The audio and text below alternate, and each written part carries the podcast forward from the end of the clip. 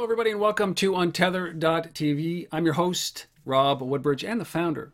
Um, listen, I don't like dealing in speculation. I don't like dealing in rumor, but everybody's talking about this. The worst kept secret that was finally announced, which was Apple is having their event on September 9th at the Flint Center, which is a big deal, and I'll talk about that in a second.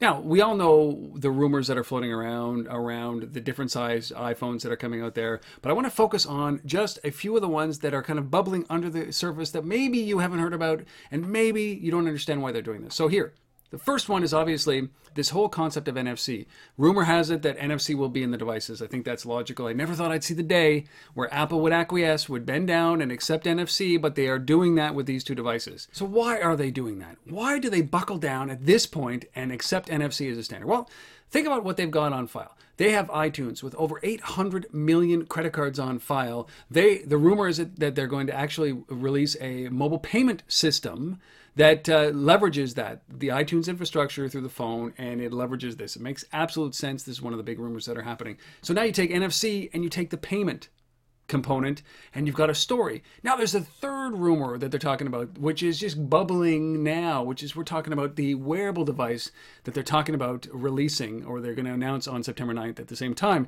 And now you've got this triumvirate. You've got the device, you've got NFC in the smartphones and you've got this payment system. So what does that all mean? It means that this, the smartwatch, becomes a tap and go payment system.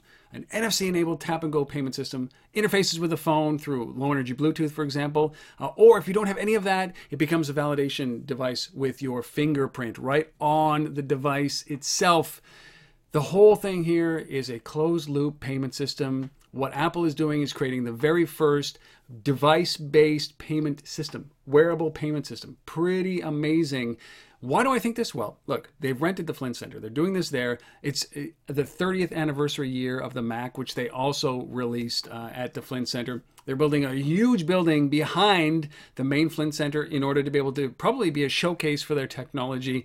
Uh, they typically only do one product announcement uh, at a time, but this is going to be so big, just as big as the Mac was 30 years ago. That's why they're doing it. That's why I think all of these rumors are now uh, uh percolating to the top at this moment. And I think that what we're going to about to see from Apple on September 9th is going to change the payments space. People should be quaking. I can't wait to see it. Then again, it could be just two iPhones, and I can eat this like I eat crow all the time. What do you think? Love to hear your thoughts. Reach out to me, robin Untether.tv. Am I crazy? Who knows? We'll see you on the 9th.